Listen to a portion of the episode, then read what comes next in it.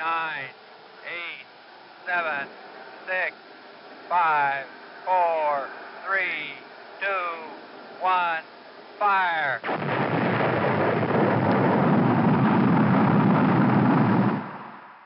Привіт, планетяни! Це подкаст Перший космічний та його ведучі Дмитро Хмара, космічний стартапер, і Юрій Власюк, організатор ярмарків мейкерів. Ми записуємо 27-й епізод, але це перший епізод у стані гарячої фази війни. Наш попередній епізод, 26-й, був такий тривожний. А зараз, е, після більше ніж 40 днів війни, е, вже все стало на свої місця, і вся та тривожність вона реалізувалася зараз у гарячих військових діях. І дякувати Всесвіту, Україна тримається, і про це ми сьогодні і поговоримо. Дмитро, як е, почалася гаряча війна у тебе 24 лютого? Е, Ну, я почну з того, що минулий раз ми, коли говорили, я не вірив, що Росія нападе, що вона настільки безглузна, але, схоже, мізків в Росії е, все-таки немає, і вони там їх можна там з зомбаками порівняти або з якимись динозаврами з маленьким мозгом, які вимерли. Ось і Росія все-таки напала. Ось ну е, ми там з тобою говорили. Там е, що в мене там невеличкий план був на такий випадок. У мене там є друзі, які е, пройшли і е, Донбас і готували е, добровольців ще там в 13-14 році. Я там тренувань тренувався з ними тут на лісовій в лісах. Ось і за кілька місяців е, до того, як почалась ось ця от гаряча фаза війни, вони знов відновили вишколи. І в нас був невеличкий план. Всі знали, що робити. Того там, як тільки я проснувся від вибухів, коли бомбили Бориспіль, і буквально через півгодини е, вже дружина складала речі, е, щоб бути готовим виїхати. А я позвонив вже там командиру нашого підрозділу територіальної оборони Дарницької і спитав, що робити. Він сказав: збирай е, е, там необхідне обладнання. Ось заїде машина, щоб ти передав, і далі будеш там допомагати ось нам е, е, формувати там підрозділ. І вже в 9 ранку е, я знаю, що Дарницька тероборона була мобілізована і готова е, там е, на сході Києва вже була. Ось ну е, е, якби. Е, вже вечором друзі дзвонили, які прийняли там перші, якби вступали в бої на півдні і е, заході, е, півночі і заході від Києва. Там дуже страшно було, чесно кажучи, так як вони розказували. Але е, слава Богу, що Київ вистояв. Ось ну, перші дні я на лівому березі було дуже страшно, бо дуже швидко підійшли. Не було ніяких е, пере, перешкод, не було заслонів, не було барикад. Ось і зараз, коли я там чую, що хтось е, е, е, свариться на барикади, блокпости по Києву, то я все згадую перші дні, коли їх не було, і як було страшно, що росіяни можуть просто заїхати в Київ. Е, і вони за і вони заїжджали частково. І вони так. заїжджали. І е, я дуже толерантно ставлюсь до блокпостів в Києві. І, е, ну, і, і дуже вдячні всім хлопцям, які відстояли Київ. Ось е, е, Юра, а ти як? Що тебе розбудило 24 лютого? Ну, мої очікування були все ж таки, що війна, велика війна буде. Е, ще там починаючи з 2014 року, і це частково було моєю мотивацією робити ярмарки мейкерів, тому що я розумів, що в умовах децентралізації будуть потрібні отакі от майстерні, горизонтальні зв'язки, е, спільна робота в проектах, і ну от як зараз в пресі з'являються дані про те, що влітку минулого року е, ЦРУ знали і керівник ЦРУ приїжджав до Москви розмовляти про війну, в Україні, яку вони готують. То так само і напевно пізніше, трошки частково наші військові, наші волонтери знали, що що це буде. Єдине, напевно, не знали, коли саме. Хоча приблизно я думаю, плюс-мінус тиждень також знали. Е, ми прокинулися від е, вибуху ракети, яка була перехоплена в районі е, вулиці Васильківської в Києві. Це поруч, тобто перехоплена ракета і звук вибуху. Ну, це так, будильник такий цікавий. І ми прокинулися, і потім ну зрозуміло, що не змогли заснути. Дітей заспокоювали, що це щось бахнуло, що це ну, типу спокійно, спокійно. Забрали до себе в ліжко. Потім е, ну, почали читати, дивитися, і я зрозумів, що е, Україна, попри заяви е, для прикриття заяви політиків, що типу спокійно, не не не руйнуйте нам економіку. Українські військові готувалися і готувалися добре. І за це їм величезна подяка. Що наші сили ППО в перші години не були знищені, як планувала Росія собі своїми іскандерами. І е, калібрами не були знищені, а значить, готувалися, значить, маневрували, значить, е, приховували позиції і мали змогу перехопити оці перші удари, які які за інших умов були би, я так думаю, визначальними і і зруйнували би взагалі здатність чинити опір у повітрі.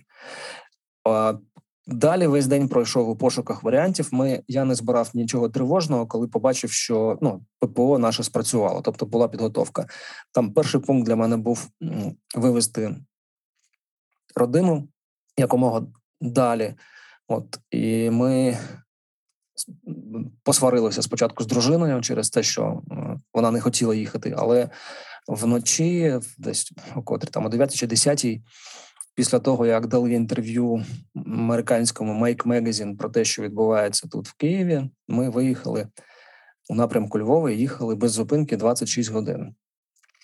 От коли е, родина опинилася вже за кордоном, то я зрозумів, що вже якось спокійніше може думати і діяти без постійних побоювань про те, ну про те, що почують діти, чи те, що може статися з близькими. Я розумію, що це звучить егоїстично і цинічно по відношенню до людей, у яких не було такої можливості. От, але ну якимось не знаю дивним збігом обставин у нас така можливість була, і я е, вдячний військовим, які захищають, захищали і захищають нашу безпеку, і завдяки ним ми можемо зараз з тобою спілкуватися і щось обговорювати. До речі, от ти почав з того, що там е, ярмарки були підготовкою до е, ну, із-за того, що були перечуття, що буде така гаряча фаза, е, що Росія пішла сюди танки, там е, буде е, війна вже на всій території України, то хочу сказати, що ось е, та от мережа мейкерів е, досить активно почала реально діяти з самого початку війни. Ми там передавали е, пластик і контактували з людьми, які ще під час ковіду. Допомагали там вирішувати меди, ну, якісь потреби медикам забезпечувати, і оця мережа реально діє. Ну е, можливо, ось ти ще якихось додасиш е, слів, як мейкери допомагають е, зараз Україні вистояти. Ну я я вважаю, що мейкери це в першу в першу чергу, напевно, про взаємодію, а ну а не про скілсет. Ну а вже в на другому пункті це вже навички, які люди можуть. Дмитро, з того з того, от, що ти казав, я можу мало додати. Е, ну дуже цікаво, що там на території київського нічного клубу варять е, чесники. Е, там в на території хакерспейсу зварюють також обладнання для перешкоди проходження військового транспорту. От ну і дуже багато точкових проєктів і доволі ефективних, я би сказав, смертоносних, про які ну напевно пізніше можливо щось буде задіяно. Просто неймовірна кількість ну і дуже сильно вмотивованих людей. Я прямо приємно, ну не те, щоб здивований, а приємно бути частиною цієї спільноти. І дуже боляче, що багато чого ми не встигли зробити. Ми дуже хотіли робити ще нам багато речей в рамках ярмарків, і дуже багато не встигли. А це могло також посилити нашу здатність е, чинити спротив і давати в зуби.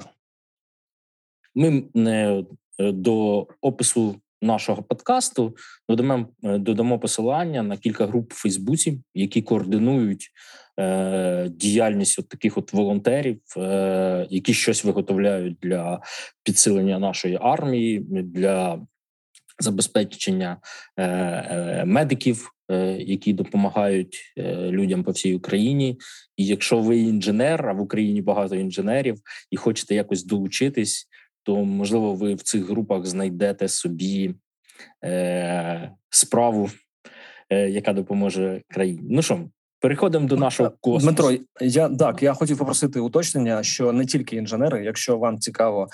Е, в принципі, там щось робити руками, ви вмієте шити, або хочете навчитися, або хочете бути корисними. Також приєднуйтеся, побачите, що в принципі там відбувається, і можливо десь задіяти або свої давні бажання навчитися, або свої поточні ресурси. Дякую, що ти це зауважив.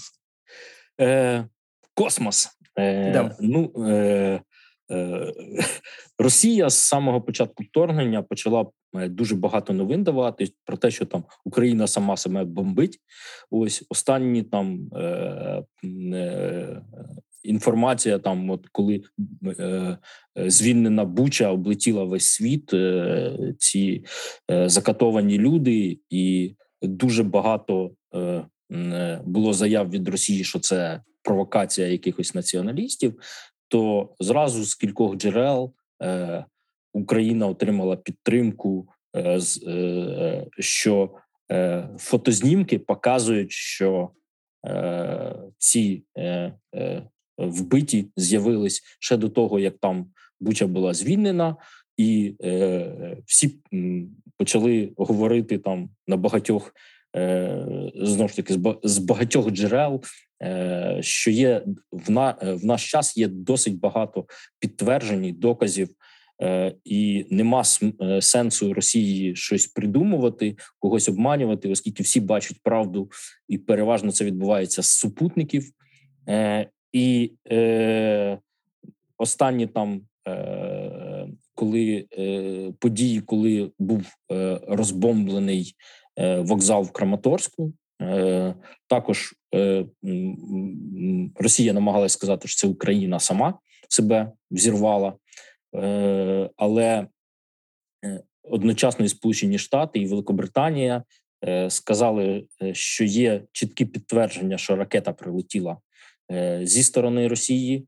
Е, яка не це Росії, ракета? Не Росії, а окупованої Росією Окуп... частини України. Так і взагалі е, є людина, яка там для нас авторитет там по супутниках для багатьох українців. Це е, Дорж Дорж Бату, який знаходиться у Сполучених Штатів, працюють в аеро, працює в аерокосмічній галузі. Дуже написав книжки про це і він вже кілька разів сказав е, в себе там, написав в Фейсбуці, що кожен пуск, кожна там з тих більше ніж півтори тисячі ракет, які запускались Росією по е, українцям, е, кожен пуск занотований. Що як тільки там прилітає щось е, за кілька годин, всі дані, звідки воно прилетіло, що прилетіло, е, вже є на столі у військової розвідки, у військових керівників Сполучених Штатів, що все занотовується, і е, що це потім буде доказами проти Росії. Ось і е, взагалі, ну е, можна сказати, що ось за допомогою супутникових знімків дуже добре. Ну, це дуже допомагає нам у сьогодні, і в майбутньому також буде допомагати. Там ось чому ти вирішив зайнятися супутниками. Ну е, хочу ще додати, що е, е, дуже добре, що ці дані надходять від наших союзників. Ось, але чесно кажучи, хотілося б мати свої супутники, які б е, е, допомагали нам боротись проти такого великого ворога. Ось І е, ми, е, хто ще не підписаний на Доджа Бату, дамо посилання на його Фейсбук. Читайте, е, отримуйте достовірну інформацію. Е, дивіться, як е, американ, е, американці там своїми технологіями, яких нас поки нема, допомагають нам. Е, ну і взагалі, наскільки супутники е, допомагають е, Україні вести боротьбу за виживання, рекомендую статтю, яку випустив журнал Всесвіт. Вона є онлайн, де розповідається там історія супутників, які вони бувають, як з супутниками можна боротись. Е, опис про е, ну, посилання на цю статтю. Ми ми дамо в описі до нашого підкасту. Думаю, всім буде цікаво ознайомитись. Що з супутниками можна боротись? Ну е, їх намагаються збивати, перехоплювати. Е, е, Ну і, мабуть, ще щоб цю тему. Е, цей блок трошечки завершити про те, як супутники нам допомагають.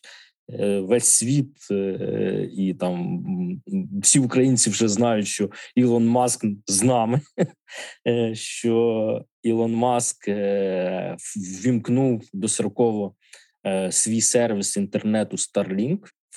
І ось буквально на днях з'явилася інформація, що вже більше п'яти тисяч терміналів поставлено в Україну, і українці тепер мають можливість використовувати надзвичайно сучасну технологію, коли прям з супутника без проводів можна отримувати. Е, е, інформацію оперативно з інтернету, зв'язуватись з родичами е, на територіях, де знищена росіянами інфраструктура. Розказується, що ці стаціонарні станції Старлінка е, поставлені в критичних точках, е, де і допомагають відслідковувати е, стан інфраструктури, а також допомагають військовим мати зв'язок. Ну і ось ще один приклад використання, крім того, що ми там збираємо інформацію, що старлінки і супутники з інтернетом допомагають підтримувати життя. Ну, це дуже так би мовити, космос нас рятує на сьогодні. Так, ми ще пізніше поговоримо про Starlink і, і про технології. А в українському блоку Дмитро, яке у тебе вставлення до 12 квітня? Як ти взагалі сприймаєш цей день? Ну е, хочу тут сказати, що е, е, весь світ святкує так звану подію Юрій Снайп. Це на честь е, е, першого польоту людини в космос, е, коли Юрій Гагарін полетів. І, чесно кажучи, от е, це свято, воно якби робить е, чи ця подія робить Росію відносить Росію до великих держав, бо нібито Росія, ну Росія, наче е, виглядає великою, того що ось росіянин там полетів в космос. Е, І мені це, чесно кажучи, не дуже подобається. Я б забув про це свято. Але тут є кілька але. Ось і ось Юра, ти згадував, чого це все-таки е, е, не можна так відносити, що це заслуга Росії. Так, конструктор, який е, зробив можливим е, знаходження першої людини у космосі, родом з Житомира. Більше того, цього конструктора кидали в табори, в советські табори, і потім його витягнули із таборів і змусили його працювати на не хочеться називати їх радянською советською совєти, да, за советською космічною програмою е, і ракетною програмою. І напевно, наше сприйняття 12 квітня е, правильно все ж таки фокусувати на Сергія Корольова, який і який, ну я не знаю, напевно, правильно сказати, геній якого стоїть за, е, за цією подією, яку весь світ буде святкувати як Юрій Снайд. У мене є підозра, що Гагарін під час польоту, мабуть, не натиснув жодної кнопки. Е, все, всю роботу виконала е, техніка, яку створили за керівництва Сергія Корольова.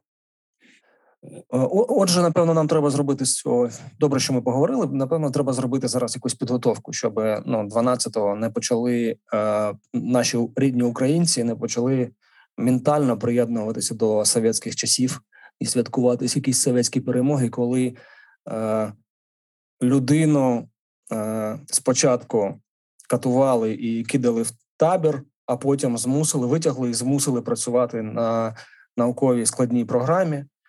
Е, ну, в принципі, так напевно діють всі імперії, але ми маємо не забувати, що як це сталося в цьому конкретному випадку. Е, Я думаю, що ми підготуємося до цього, і наш випуск якраз вийде е, приблизно коли ця подія в річницю цієї події, і сподіваюсь, ми докл... ну, зробимо так, щоб свою думку донести до інших. А історія покаже, е, хто залишиться в цій історії. Е, Добре, тоді переходимо до е, наступного блоку новин. Дмитро, він напевно у нас в військові новини да, від, відноситься. Да, це твоя улюблена тематика. Це а, а кібербезпека. Чому, так, а чому чому вона моя улюблена тематика? Я не дуже люблю цю тематику. Я просто вважаю її актуальною з першого епізоду нашого подкасту, і як зараз виявляється, вона надактуальна. І саме тому я її запропонував ввести в ну, в наше з тобою спілкування. Виключно з цього приводу. Так. Отже, кібербезпека. Е, е, Знов таки нагадаю, що космічні війська Сполучених Штатів це переважно е, офіцери, які займаються кібербезпекою, а не космодесантники.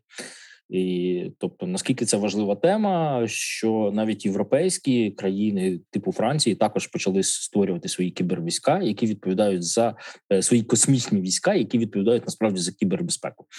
І є кілька новин, які стали за там останні за ці дні війни. По перше, почну з того, що е, Просто волонтери, так би мовити, в ім'я науки взламали старий канадський супутник і відновили його роботу. І це, це було зроблено для того, щоб показати, що е, небезпечно є велика небезпека від супутників. Е, і навіть коли нібито вони виведені з експлуатації, їх можна використати е, для чогось не дуже гарного, і того до питань кібербезпеки треба ставитись дуже ретельно і е, посилання на статтю, де є технічні подробиці, як це все відбувалось. Е, Ми дамо в описі до нашого подкасту. Ну е, і ще з таких новин, е, що, наприклад, там Роскосмос е, великої держави був зломаний, і хакери е, отримали можливість е, ну, доступ до даних супутників російських. Е, ось я не знаю, які це мали наслідки, але от те, що от така велика країна і дала дост, ну, не дуже подумала про дбає, не дуже подбала про захист критичної такої інфраструктури космічної. З одного боку, це добре, але з іншого боку, Е, це також можна було використати, щоб е, для якихось е, негарних справ, і ми маємо зробити висновки з цього всього. Мені здається, Дмитро, наслідки це якраз те, що ми можемо з тобою зараз записувати подкаст у відносно спокійній ситуації, бо да. бо, бо супутники військово-космічних сил е, Російської Федерації е, вони ну розбудовувалися ця мережа з типу єдиною метою підтримувати наземні операції з вторгнення, захоплення і так далі. І якщо в перші години навіть війни росіяни не могли отримати дані за своїх супутників стосовно переміщення наших військ, стосовно власних втрат, стосовно підвозу наших е, резервів чи озброєння додаткового, то це нам ну, врятувало просто я не знаю яку кількість життів. Це прям дуже прям прямий прямий результат злам системи е, управління супутниками прямо дав нам можливість виграти час. Я бачу це як скажена просто величезна перемога, чи я, я не знаю підтримка від кого. Але ну, це переламний, як на мене, це переламна взагалі історія. Ну, дякуємо хакерам і так, так. сподіваємось, е, що Росії буде від цього все гірше і гірше. Е, Але також були проблеми і в Україні. Е, супутники Касат, е, які мали забезпечувати оперативний супутниковий зв'язок для військових, е, були недоступні для українських військових.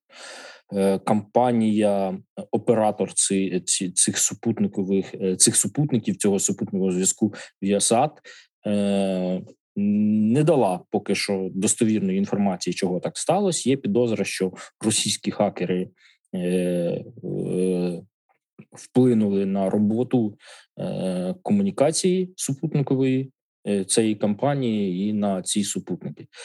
І це вже не перший раз відбувається у, у цієї компанії, і е, хочеться отут от сказати, що добре було б Україні мати свої супутники зв'язку, е, свої супутники, які забезпечують даними Ось і дуже прикро, що ми не готувалися до такого і не будували свої супутники.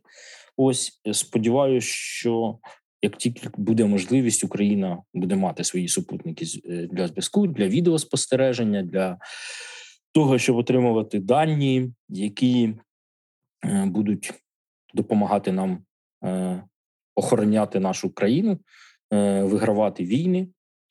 Ось е, ну. Поки що рано про це говорити, оскільки час е, е, у нас є партнери, які діляться з нами даними, але ну і ситуація в країні така, що не для якихось великих інфраструктурних космічних проєктів немає ні ресурсу, ні часу, поки там гинуть наші українці. Але я ні по хорошому логістики, так я сподіваюся, що тільки буде можливість, наше космічне агентство, можливо, наш приватний бізнес долучиться до створення таких систем, і наші системи будуть сучасні і будуть нам допомагати. Трохи хочу розширити твою тезу про втрату зв'язку е, із військ... супутником для військових потреб. Е, відома інформація, е, що у 2014 році офіцери і вищий керівний склад української армії втратили зв'язок, який надавався на той момент компанією МТС Водафон. Це ну дуже відомий факт. У, у 24 числа 2024 лютого 2022 року е, частина телефонів е, офіцерського і вищого керівного складу української армії е, втратили функціональність взагалі. Це були здебільшого китайські телефони з модифікованими Android-прошивками. Ми е, перед записом подкасту спілкувалися з Дмитром, що він є користувачем немодифікованих чистих рішень від компанії Motorola ці ці телефони працювали. Але якщо уявити кількість китайських телефонів, яка є у наших е, військових, е, то можна собі прикинути, якою проблемою стала просто відсутність в принципі робочого телефона, мобільного телефона під рукою. Це також е, факт, який е, отриманий там майже з першоджерел, і про це також треба не забувати. Окрім угрупування супутникового, яке може працювати подвійного призначення, да, в мирний час може працювати для сфер, таких як агро чи надрокерування, а військовий час, ну звісно, те, про що ми вже говорили раніше. Так і важливий в принципі зв'язок, і і мобільний, та будь-який зв'язок, і і оптичні канали, інтернет також ну, це це виявляється. Ну, в принципі, було зрозуміло, але ну, що це виявляється, що це стратегічні задачі для держави, в принципі, контролювати такі речі щоб не опинитися в ситуації, коли під час нападу у нас ми, ми сліпі і глухі. Переходимо до наших сусідів. Росія е, воює не тільки е, на фронті, е, якби, е, на теренах України. Вона ще намагається там щось е, воювати з усіма навколо. І дуже що стосується космосу, дуже епічно там е, були висловлювання Рогозіна і е, про е, те, що він підірве міжнародну космічну станцію, що всі спільні проекти там з Європою і Америкою е, зупинять і вони без Росії нічого не можуть зняти. Це все е, було із-за того, що ем, Сполучені Штати почали вводити такі санкції, які стосувались різних космічних проєктів. І Європа підтримала ці санкції, почала викидати росіян з спільних проєктів. Ось і найгучніше це напевно спільне дослідження Марсу, так ESA, е, Європейська космічна агенція, припинила е, контракт з Роскосмосом е, щодо спільної роботи з дослідження Марсу. Які Цей ти проект, чув? там роками здається, десяток років розвивався там, і вони запускали спільні проекти від відтворення марсіанських місій на землі, там аналогова місія, як називається все, і е, не дивлячись на величезні вкладення в такі проекти, Європа е, призупинила участь Росії, не дивлячись на там на то, того, що вони багато втрачають, і в принципі, у мене є підозра, що ніхто не пожаліє від того, що викинули Росію, і можливо Е, е, ефективність цих проєктів збільшиться.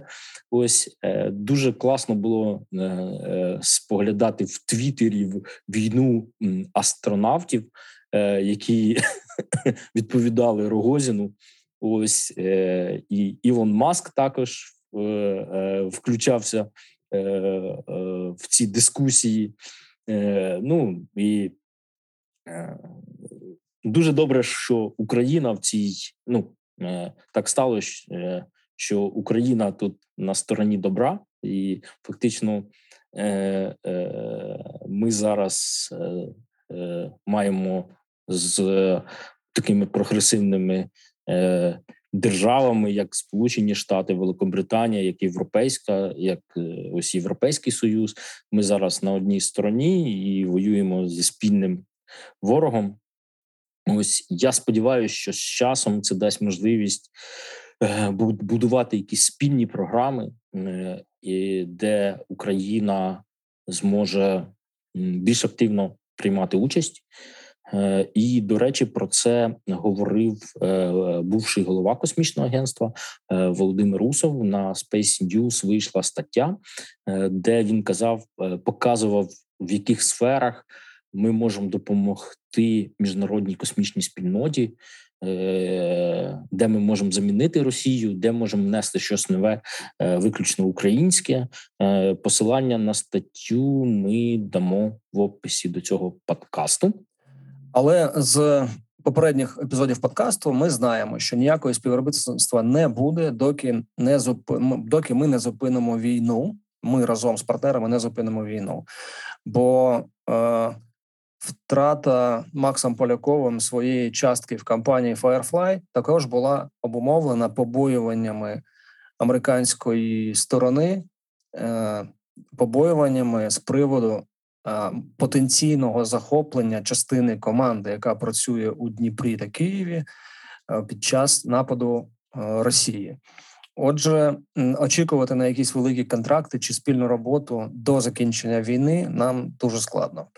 Е, повернемося до е, е, Росії і і твітерних воєн. Отже, ми воюємо не тільки на землі, не тільки в небі, а також і в інформаційному просторі. І тут дуже допоміжними є такі речі, як, наприклад, виклик Ілоном Маском, головою компанії SpaceX і Tesla, виклик на дуель президента Росії Володимира Путіна. Е, про що це може казати?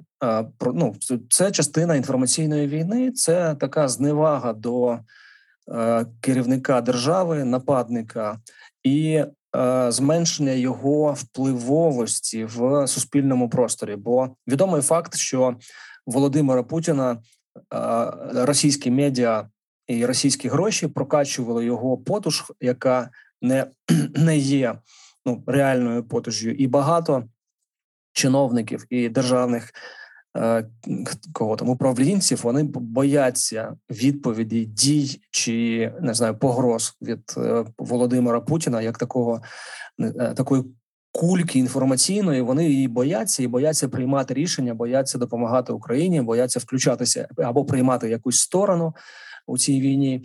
І отакий удар від дуже популярного в медійному просторі і успішної людини, якого до речі, я спілкувався випадково до війни з росіянами. Вони його кожен перший ненавидять саме через розгорнуту проти нього е, війну ну не інформаційну брудну інформаційну кампанію всередині Росії. Вони ненавидять Ілона Маска, кажуть, що його машини постійно ламаються. кажуть, що там супут, ну, ніякі там ракети він не запустить. Так, от е, виклик на дуель це був потужний такий зневага до, е, до керівника великої в лапках держави. Згадати схожий приклад в медійному просторі дуже і дуже важко. Ну коли умовно кажучи, до керівника е, колишньої G8, так вісьмох найбільш впливових країн у світі, звертається відома персона в такому ключі, зневажливому ключі. Це частина інформаційних е, воєн, і вона така дуже як на мене, вона дуже була влучна. Але росіяни ну не те, щоб вони винайшли, але вони дуже вправні також в інформаційних війнах і свої звірства е, е, і хвилю, інформаційну хвилю про звірства росіян. Вони також доволі вправно збивають. Остання ну, кілька було таких великих операцій, але остання, на яку я звернув увагу, і вона стосується космосу, це коли нові космонавти прилетіли на міжнародну космічну станцію. і Вони були в футболках жовто. Жовтих футболках, так з написом Україна, комбінезони, які... прям жовто Комбі... жовто-блакитні.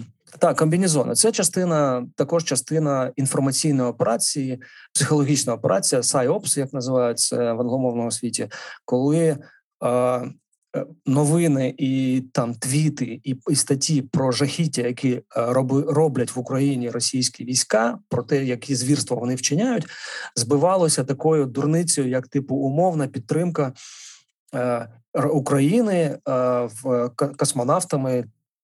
Які, як ми знаємо, ці космонавти вони є всі військовими і вони є всі виключно е, ну туди е, з російського боку ідеологічно неправильних людей від Росії просто не допустять. Ми ну, ми розуміємо це раціонально, але це спрацювало з їх боку, і це збило велику інформаційну хвилю, яка стосувалася саме звірств, після якої ще більше держав, ще більше виборців в інших державах включилися і почали тиснути на свої держави, щоб Україні надавати допомогу. Е, ну, але ще була теорія з приводу цих комбінізонів, що вони очікували, що до того часу, як полетять астронавти, е, Київ буде під контролем е, росіян. росіян. Так, це росіян, як... і це типу такий знак дружби народів.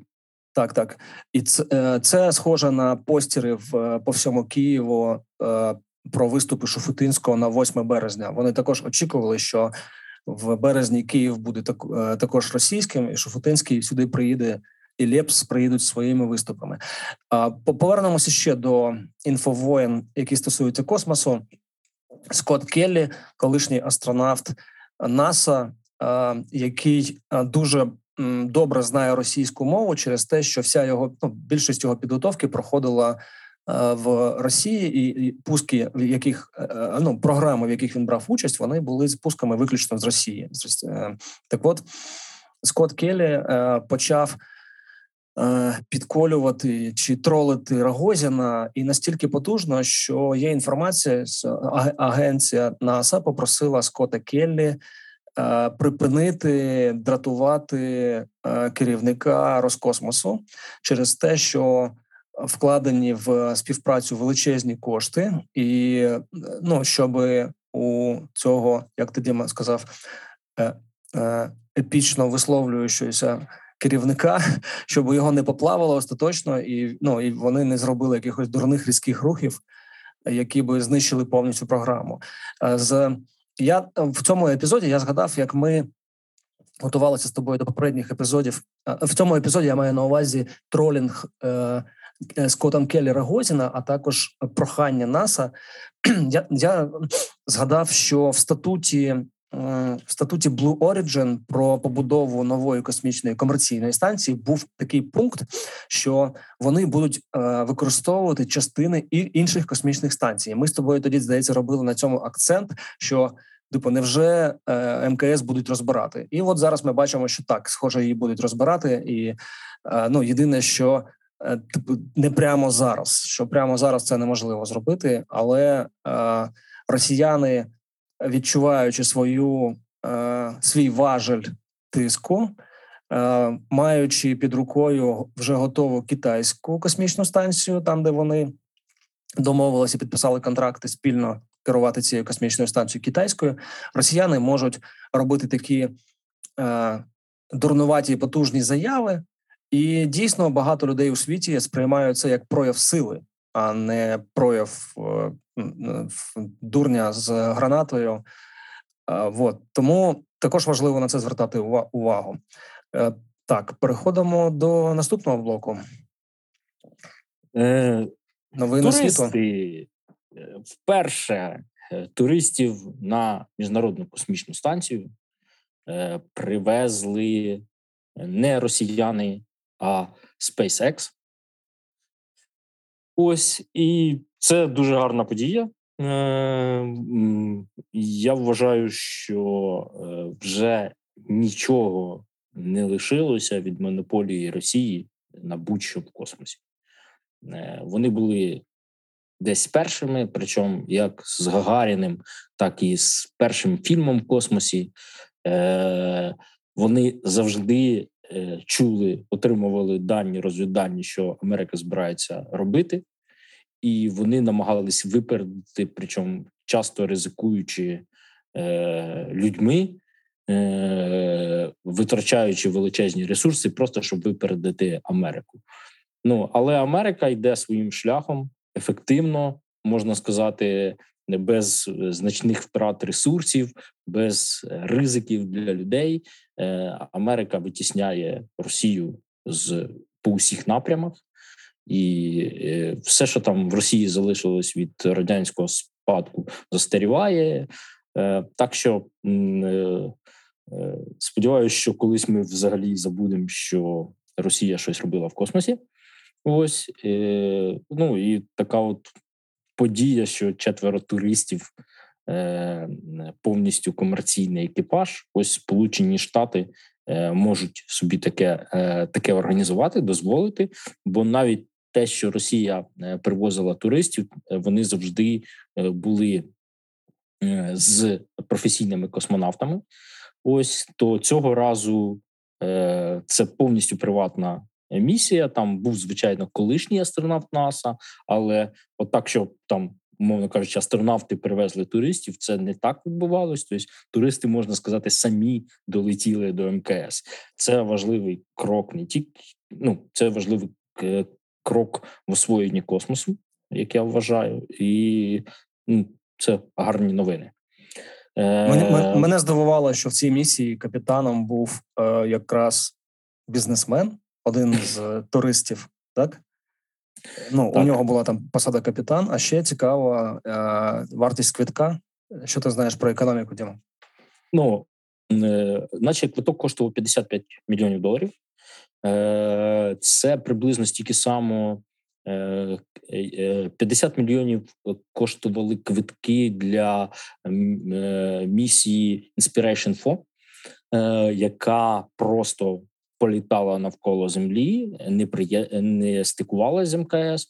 Тобто 50 мільйонів доларів це, як на мене, досить невелика ціна. Але саме головне, що вона комерційна, е, е, бо по даним ну е, так як запускали туристів росіяни, їм політ обходився приблизно в 100 мільйонів доларів туриста. Е, але з туриста вони брали всього 30 мільйонів, а 70 мільйонів фактично доплачували платники податків росіян. Тобто, оці от е, жителі там е, знищеної е, е часом Астрахані, е, Воронежа, розбомбленого Воронежа, так? Да, е, е, платили за те, щоб Росія показувала, яка вона велика, і возить там туристів. То в випадку США це комерційна ціна, яка виявилась дешевша е, значно ніж російськ, ну ніж росіяни возили. А ще дуже цікаво, що Якщо ви побачите, на чому літають росіяни, це там така бляшанка, де кнопочки нажимають, вони не можуть достати до кнопочок, вони там скручені сидять, е, нажимають паличками. Це дуже дивно виглядає. То корабель Драгон, який привіз туристів, це такий шикарний лімузин, е, де все гарно, сучасно. Е, ось і набагато приємніше в такому літати, і саме так більшість людей уявляє е, космічне майбутнє, а не е, ці кораблі Союз. Так, це чудова новина.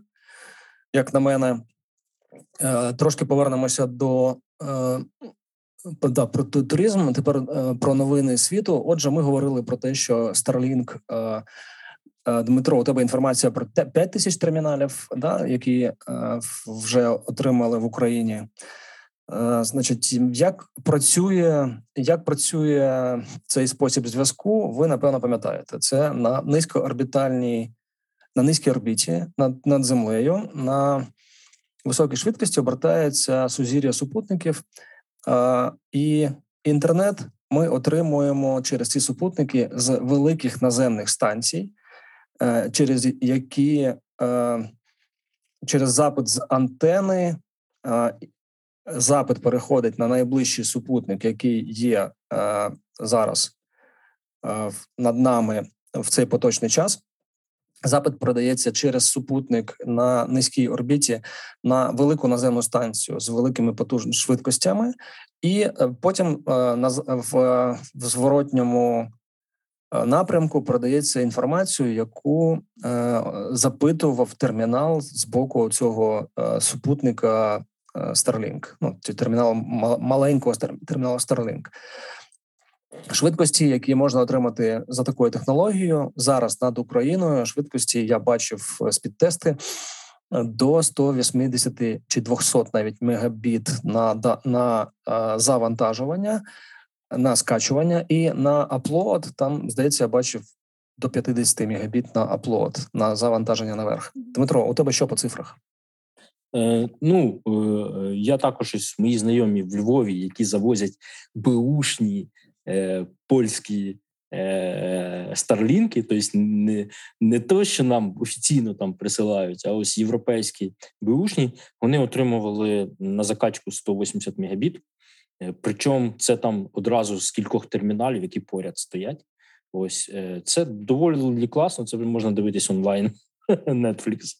Е, так, саме так. І оці польські, які ну через Польщу завозяться, вони версії, здається, там першої чи версії 1.5, А ну зараз саме залізо, те, що поступило в Україну, воно другої версії. Ну поступило зайшло офіційними каналами як відвантаження компанії SpaceX на запит голови Міністерства цифрової трансформації Михайла Федорова. І ну зайшли саме на на достання сучасні моделі.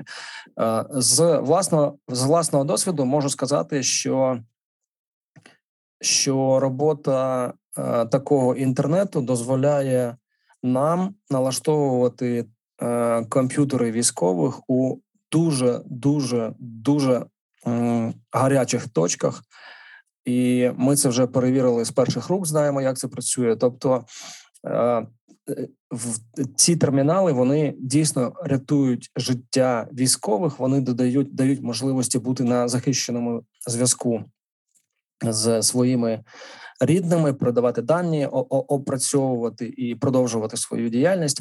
А також ці термінали дуже корисні у містах, селах. Які були під окупацією або е, в комунікації, де сильно постраждали від дій російських військ, це дуже серйозна і прям ну неймовірна допомога від компанії SpaceX. Ну і звісно, ми розуміємо, що в інших умовах, не під час війни, е, компанія звернула би увагу на наш ринок, як і компанія PayPal, в якусь там останню чергу Е, компанія SpaceX у прес-релізах озвучувала, що в першу чергу у них задача накрити повністю Сполучені Штати і Канаду, тобто ринки, на яких би вони найбільше заробляли. От. Але тепер ми бачимо додатково бачимо, от прямо фізично у нас важливість оцих ну, угруповувань низькоорбітальних супутників для ну не знаю, повсякденного життя для е, таких надзвичайних умов тощо. І те, що ми розцінювали у попередніх випусках, хтось міг розцінювати там, не знаю, як забаганку, да навіщо е, цей мільярдер іграшку, як іграшку. Як іграшку, навіщо цей мільярдер фігачить таку кількість супутників? Там же неба через нього не видно і так далі. Вот, то ми тепер знаємо, що супутників замало. Що версія друга з цих е, е, супутників з більшою пропускною здатністю має бути обов'язково. І я не ти казав, Дмитро, що SpaceX – це приватна компанія. Так там немає м, акцій. Е, да, і це все фактично за гроші Ілона Маска за власні і кількох, напевно, там друзів інвесторів. Інвесторів. інвесторів. Так, так, інвесторів. Ну і Ілону маску не треба доводити. І раніше не треба було доводити SpaceX, та якісь його рішення. А тепер, тим більше, після війни в Україні йому буде я думаю, значно простіше побудувати версію другу. Старлінку, який вже буде з більшими швидкостями і з більшою пропускною здатністю велик біль, е, супутників. Ми з тобою говорили. Версія 2, Вони і важчі, і більші, і більше пропускної здатності здається.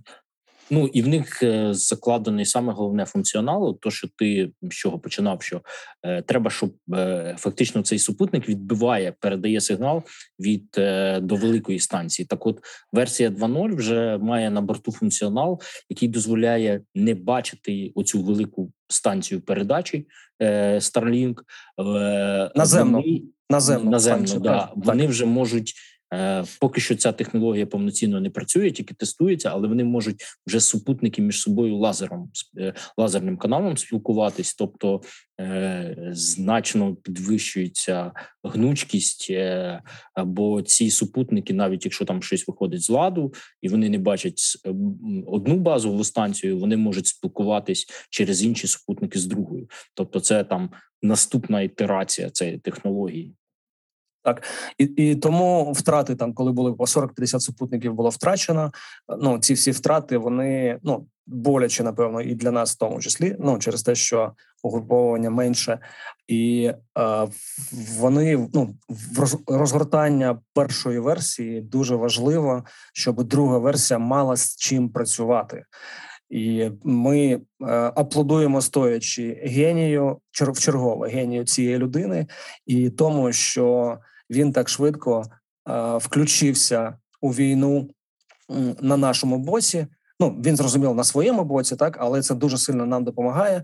І ці виклики на на бій президента, які збивали інформаційні атаки, а також фізичне надання. Я правда не знаю на яких умовах. Скаженої кількості 5 тисяч я не можу собі в голові вкласти. Просто ну це ну наскільки населених пунктів і наскільки військових бригад ще можна розкидати таку такої кількості обладнання, яке дуже нам нам дуже дуже потрібно в час війни. До речі, там в комплекті є перехідник, який дозволяє е, е, отримати живлення від, е, від автомобільного е, прикурювача. І також е, супутники можуть працювати на даху автомобілю, ой, не супутники, термінали можуть працювати е, закріпленими на даху автомобілю і під час руху. Тобто, ці ну в через це е, варіанти застосувань цього терміналу вони дуже сильно збільшуються як для цивільного, так і військового призначення. Це просто щось неймовірне. Ну ще додам, що ось по останнім даним е, на військових літаках Сполучених Штатів також випробовують зв'язок за допомогою супутників Starlink. Цікаво, будемо за цим без, ну, безперечно, будемо за цим слідкувати. Трошки переходимо до Китаю. Ми сильно за ним не слідкували, але я чогось згадав е, історію, яку я ну, знайшов у е, бізнес книжці українського автора, який живе в Сполучених Штатах. Е, Значить, історія про про людину, на честь якого китайці називають багато своїх космічних програм, космічних човнів, космічних станцій, місячних станцій і так далі. І Йдеться про Ченьхе е, китайського хто там він полководець, напевно, був, який е, який у 15 здається століття наголошував на тому, що важливо опановувати морські простори що важливо будувати флот, і важливо цей флот використовувати для торгівлі, для підвищення е, військової потужі. Е, і ну, ми знаємо, що Чаньхе, Чаньхе, неправильно читаю, напевно, е, названі е, багато китайських ракет, програм. Але якщо почитати історію, то цей е, історичний персонаж, реальний історичний персонаж, по перше, був мусульманином з уйгурів, е, і справжнє ім'я його інакше. По-друге, він був євнухом, і по-третє, китайські китайські радники, державні діячі того часу, за виключенням імператора, були Е, дуже скептично налаштовані і підривали більшість ініціатив е, цієї видатної людини на той момент. І після смерті імператора всі програми морського е, розвідки і опановування морського простору було згорнуто. Китай тоді закрився. Тобто мусульманін євнух з уйгурів, яких зараз китайці кидають в табори і використовують як безкоштовну робочу силу і намагаються їх перевиховати, яких яких в Китаї якась скажена кількість. Я не пам'ятаю кілька мільйонів людей уйгурів. Так, от на честь уйгура китайці зараз називають свої про космічні програми. Це мені трошки здається подібним на е, на те, що в совєтські часи е, робили чи змушували робити Корольова. Е, таке добре. Переходимо до військових новин. Військових новин у нас напевно дуже багато. Отже, ми зараз всі розуміємо, що е, всі розуміємо, що е, космос. Ну я не знаю, напевно, інструмент номер один для успішних військових дій. Бо в першу чергу це розвідка, це фіксація, як Дмитро е, розповідав на початку епізоду з слів е, Дорже Бату е, в інфрачервоному діапазоні. Е, супутники бачать всі сліди ракет, всі пуски записують ці сліди ракет, і це є ну і, і в інфрачервоному, і в звичайних фотознімках, і це є доказом того, що які звірства ну, робить Росія, які об'єкти вони атакують, і з яких позицій. Ну і додатково така спроможність супутників вона дає можливість нам рятувати людей. Швидка інформація з супутників передається на нашу розвідку і на наші додатки для для повітряної тривоги. Як правильно назвати ці додатки, Дмитро? Я не знаю. Я тільки знаю, що поки ми говорили, пропустили е, одну е, тривогу, яка була е, яка в е, яку ми отримали на наші телефони. Якраз так. була тривога, поки ми записували подкаст. Е, У мене в Android шле повідомлення. Я отримую повідомлення з додатку Київ цифровий, а також спеціально є розроблений додаток українськими е, айтішниками, який е, показує е, повітряні тривоги. Ось по всій по всій країні. Так по всій це, країні. Це напевно не не, не стільки айтішниками, скільки а, кампанією, охоронною кампанією Аякс разом з міністерством цифрової трансформації, яка працює тепер на зараз на всю Україну. Я маю на увазі додаток працює на всю Україну і під різні платформи. І от інформацію в такому додатку, я думаю, що нашим слухачам це не треба пояснювати, але для більш широкого загалу. Треба розуміти, що інформація про ці пуски отримується в першу чергу через супутники. Уявіть собі, що з окупованих територій або з Білорусі, ну де у нас немає зв'язку і немає можливості за ними слідкувати, Е, відбувається або з окупованого Севастополя відбувається пуск ракети. Яким чином е, в наших додатках з'являється пуш-повідомлення про те, що повітряна тривога? Е, зрозуміло, яким на супутниках видно місце пуску, видно траєкторію, приблизно розуміло, де ракета пролетить.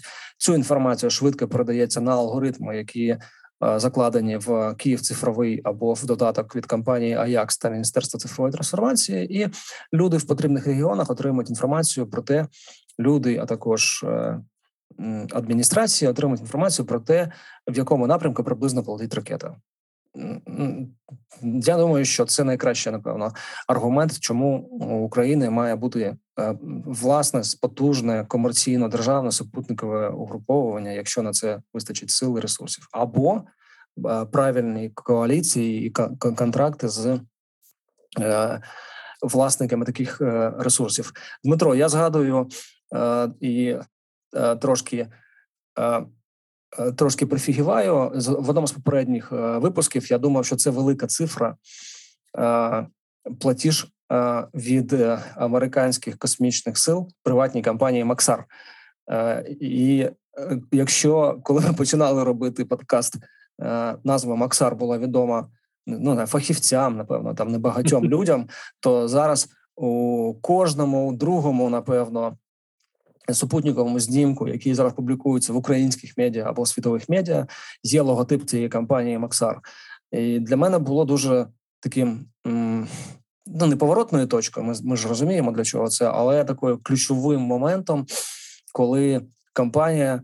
Супутники компанії засняли величезну колону, яка прямувала, здається, в бік Харкова, в о, Чернігова величезну колону, які наші захисники зупинили Чернігова. Так, я згадаю, і і це були знімки Максар, саме компанія Максар. А також вони зробили візуалізацію е, з кількох знімків. Візуалізацію, як рухається ця колона. Цікавий момент, який на який я звернув увагу, що візуалізацію е, зробили не як е, ну умовний.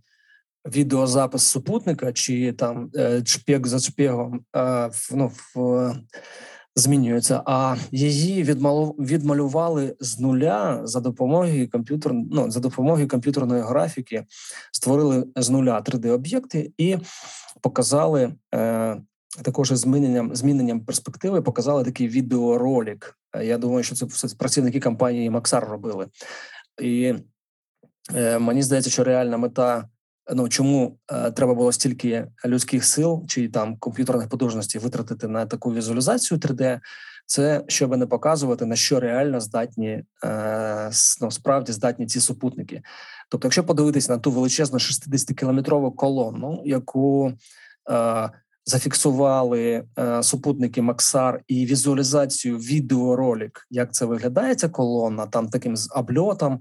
Це було зроблено не з дронів, це було зроблено саме з супутників.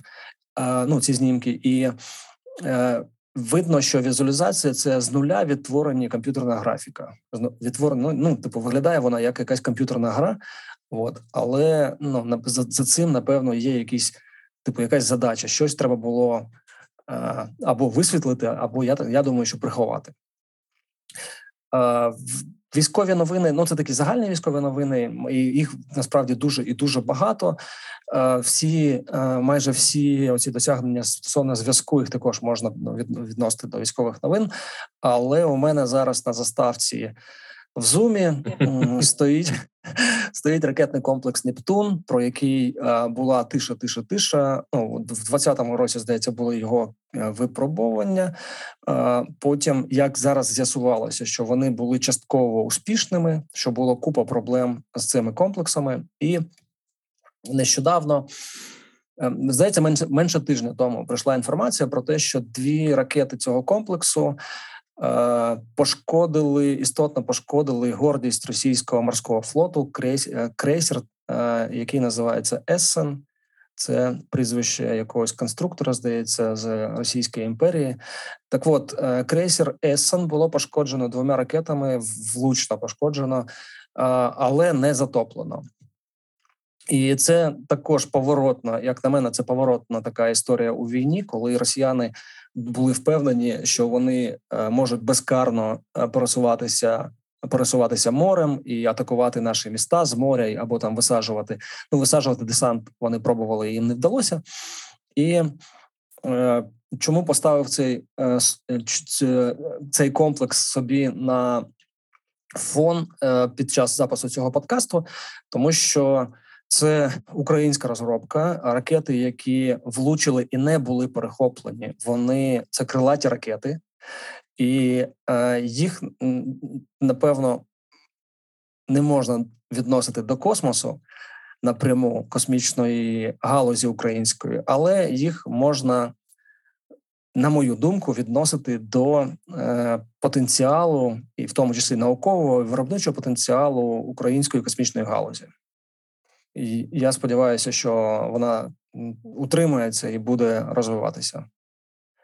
Дмитро, які у тебе е, думки з роботи е, комплексу Нептун?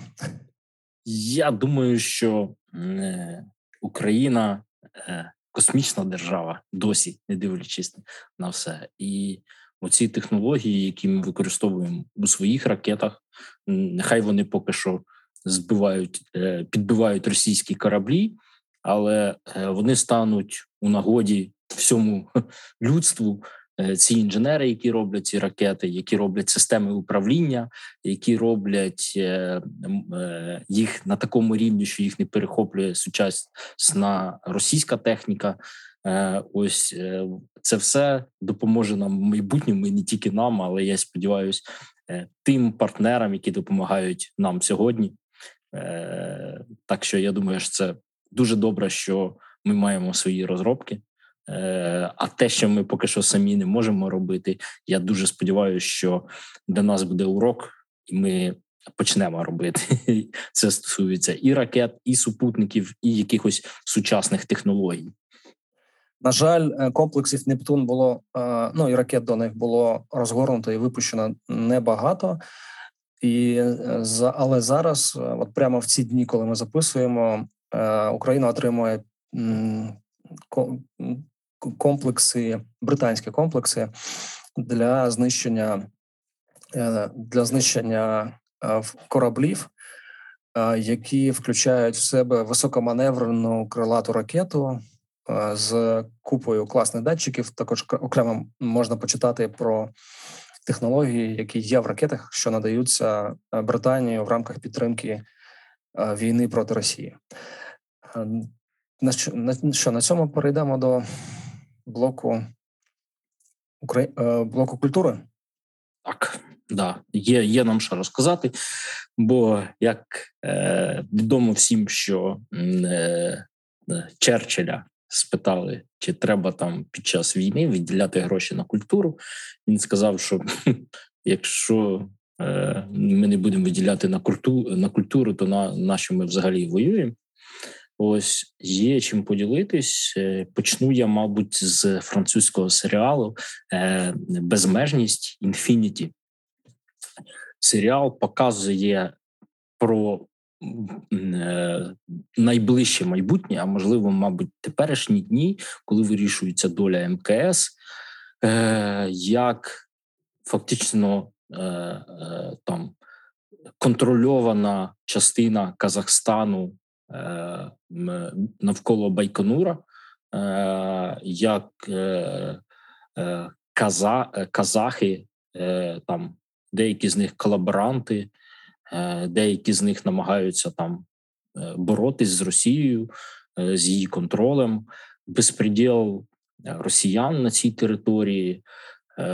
Інтриги, підстави, як Росія Китай намагаються грати е, над долею МКС, ненависть росіян до приватних американських компаній, е, прям сьогодення, яке відбувається, і там чим закінчиться доля МКС, ви можете подивитись, там здається шість серій. Е, все дуже гарно обіграно, е, і от е, дуже багато споріднених ситуацій. Е, там які пов'язані там е, з діяльністю росіян підривною і військовою на території України. Ось я ніколи там не думав, що там в Казахстані е, е, може бути ну таке саме, як в нас там е, на Донбасі, в Криму. Ось і такий серіал знятий французами, можна сказати, на підтримку казахів. Ось е, ну е, раджу всім подивитись. Е, серіал драма. Він фантастичний. Фантастика також є. Я не буду спойлерити. Всім раджу глянути. Це серіал ну, тільки-тільки вийшов. Ось далі. Я не знаю, як хто ставиться до всесвіту Хало космодесантників. Ось я читав всі книжки, які зміг знайти по цьому всесвіті. І ось зараз вийшов серіал. Вже здається, є три серії. Е, е, Космодесантники це не тільки там тупі е, такі солдати, які стріляють навколо. Е, В всесвіті Хало це досить такі е, е, розумні е, і Е, емоційні герої. Ось я скажу чесно, там перші серії Хало е, дуже багато космосу, там космічних кораблів і, е, е, і інопланетних технологій. І дуже гарно переданий всесвіт. Е, мені я трошки грав в гру е, про пов'язану з всесвітом Хало, і от гра така більш стрілялка. Е, без не передає ту атмосферу, е, яка описана в книжках. А от фільм дуже передає. Я дуже раджу всім подивитись. Е, це, це ця назва трошки віддає мені болям, тому що студія, яка випустила і готувала гру Halo, студія Bungie, вона раніше випускала ігри виключно під Mac. Вона випускала кілька прикольних ігор, е, типу марафон, це гра, яка ще здається до Doom вийшла. І е, коли компанія почала розробляти гру Halo, і випускалися е, відео, ну ролики, реклама про те, що вона буде доступна тільки під Mac, а і потім її випакувала компанія Microsoft, і це ста гра стала візитною карткою приставки ігрової приставки Xbox. І вона виходила спочатку ексклюзивно під Xbox а проект під Mac був згорнутий повністю. Переходимо до наступного фільму на Netflix. 7 квітня вийшов двогодинний фільм про компанію SpaceX. Він називається Повернення в космос. І я так розумію, що я ще не подивився, але так розумію, що це якраз про боротьбу з Росією за е, за канали доставки, ну і за, за технології. Про те, що ми сьогодні вже Дмитро, ти згадував. Про вартість е, космічного туризму, а також про можливість спроможність, в принципі, вивозити ну вивозити туристів і ну, взагалі будь-що не з російських космодромів. І я ще от зараз смакую сьогодні. Буду дивитися цей фільм. Що принципово цікаво, що з першого дня є переклад українською. Я трошки послухав. Він супер якісний, тому фільм зроблений компанією Netflix разом з компанією SpaceX. Я би дуже дуже радив подивитися. Поки я шукав Е, посилання на цей фільм в базі фільмів IMDb, мені видача е, амазонівського сервісу IMDb підтягнула е, фільм, який називається Том Круз слеш SpaceX. Тобто у фільму ще немає робо... немає робочої назви, але під нього вже забили ентузіасти в базі IMDb сторінку. І ми знаємо, що Том Круз також відвідував Е, Ні, він не відвідував космічну станцію. А він планувалось, е, планувалось дуже багато про це говорили. Так, так. Е, да, І що буде якийсь фільм. Ми ми е, з сестрою е, передивилися всі місії нездійснені Тома Круза е, е, нещодавно. Ну просто подивитися, як, як розвивалися взагалі. Сюжети і технології в цьому фільмі, і подумали, що дійсно наступна наступна версія має бути у космосі, тому що Том Круз намагається задіювати в фільмах якісь там ну, останні сучасні технології чи посилання на такі технології, що зараз має бути щось у космосі. Дмитро, у тебе є що додати в наш блок культури? Ну е, е, скажу, що якраз ось е, росіяни намагались знімати фільм в космосі. І якраз вони почали це все готувати і швидко-швидко підготували, щоб випередити Тома Круза. Бо до того як Том Круз оголосив, що будуть зйомки на МКС, е, ніхто Росія мовчала. А тут от, знову вони, як тільки почули, що Том Круз, вони дуже швидко провели відбір, взяли ідеологічно правильних людей і направили на МКС, зняли фільм. Е, поки що світ того фільму не бачив. Ось, але знову ж таки вони робили все, щоб випередити. Ось і е, так що е, Том Круз. Е, я сподіваюся, все-таки полетить на МКС, і ми побачимо якийсь класний фільм. А то, що знімали е, росіяни, світ не побачить. Дуже не засподіваємось. Ем, отже, шановні друзі, е, дякуємо за вашу підтримку. Я не знаю, чи є зараз у нас на це право просити щось на Patreon, краще краще підтримуйте фонди Повернись живим і закидуйте гроші на е, потреби армії. Ми якось протримаємося. Я думаю. Е, залишайтеся, залишайтеся здоровими, неушкодженими і працюємо разом на відновлення України та перемогу. Всім хочу побажати, щоб всі вижили і дочекались перемоги. Відсвяткуємо.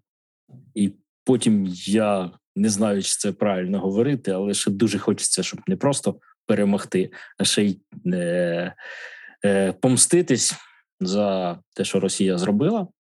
Ось, але для цього нам треба бути сильною країною е, з сучасними технологіями. Ось докладайте зусиль всі. Е, всім. Е, я сподіваюся, що ми ще почуємося в наступних підкастах. Так дуже сподіваюся. Тоді да. до нас зараз важко сказати, коли ми зможемо записати наступний раз, е, але ми будемо раді чути фідбек від вас, що ви думаєте про те, що ми розказуємо. Можливо, якісь теми ви хотіли б від нас почути. Е, в нас є досить багато інформації, яку ми сьогодні не розказали, але обов'язково розкажемо на наступних подкастах. Ось і саме головне, що якщо хочете чимось долучитись, не знаєте як чим, е, пишіть. Е, а то, що ми згадували, посилання, як ви можете, якщо хочете щось вивчити або вже можете щось робити, ми дамо в описі до нашого подкасту. Що до зустрічі в наступних випусках і за перемогу за перемогу. Всім пока. До побачення. 10, 9, 8, 7, 6, 5, 4, 3, 2, 1, fire!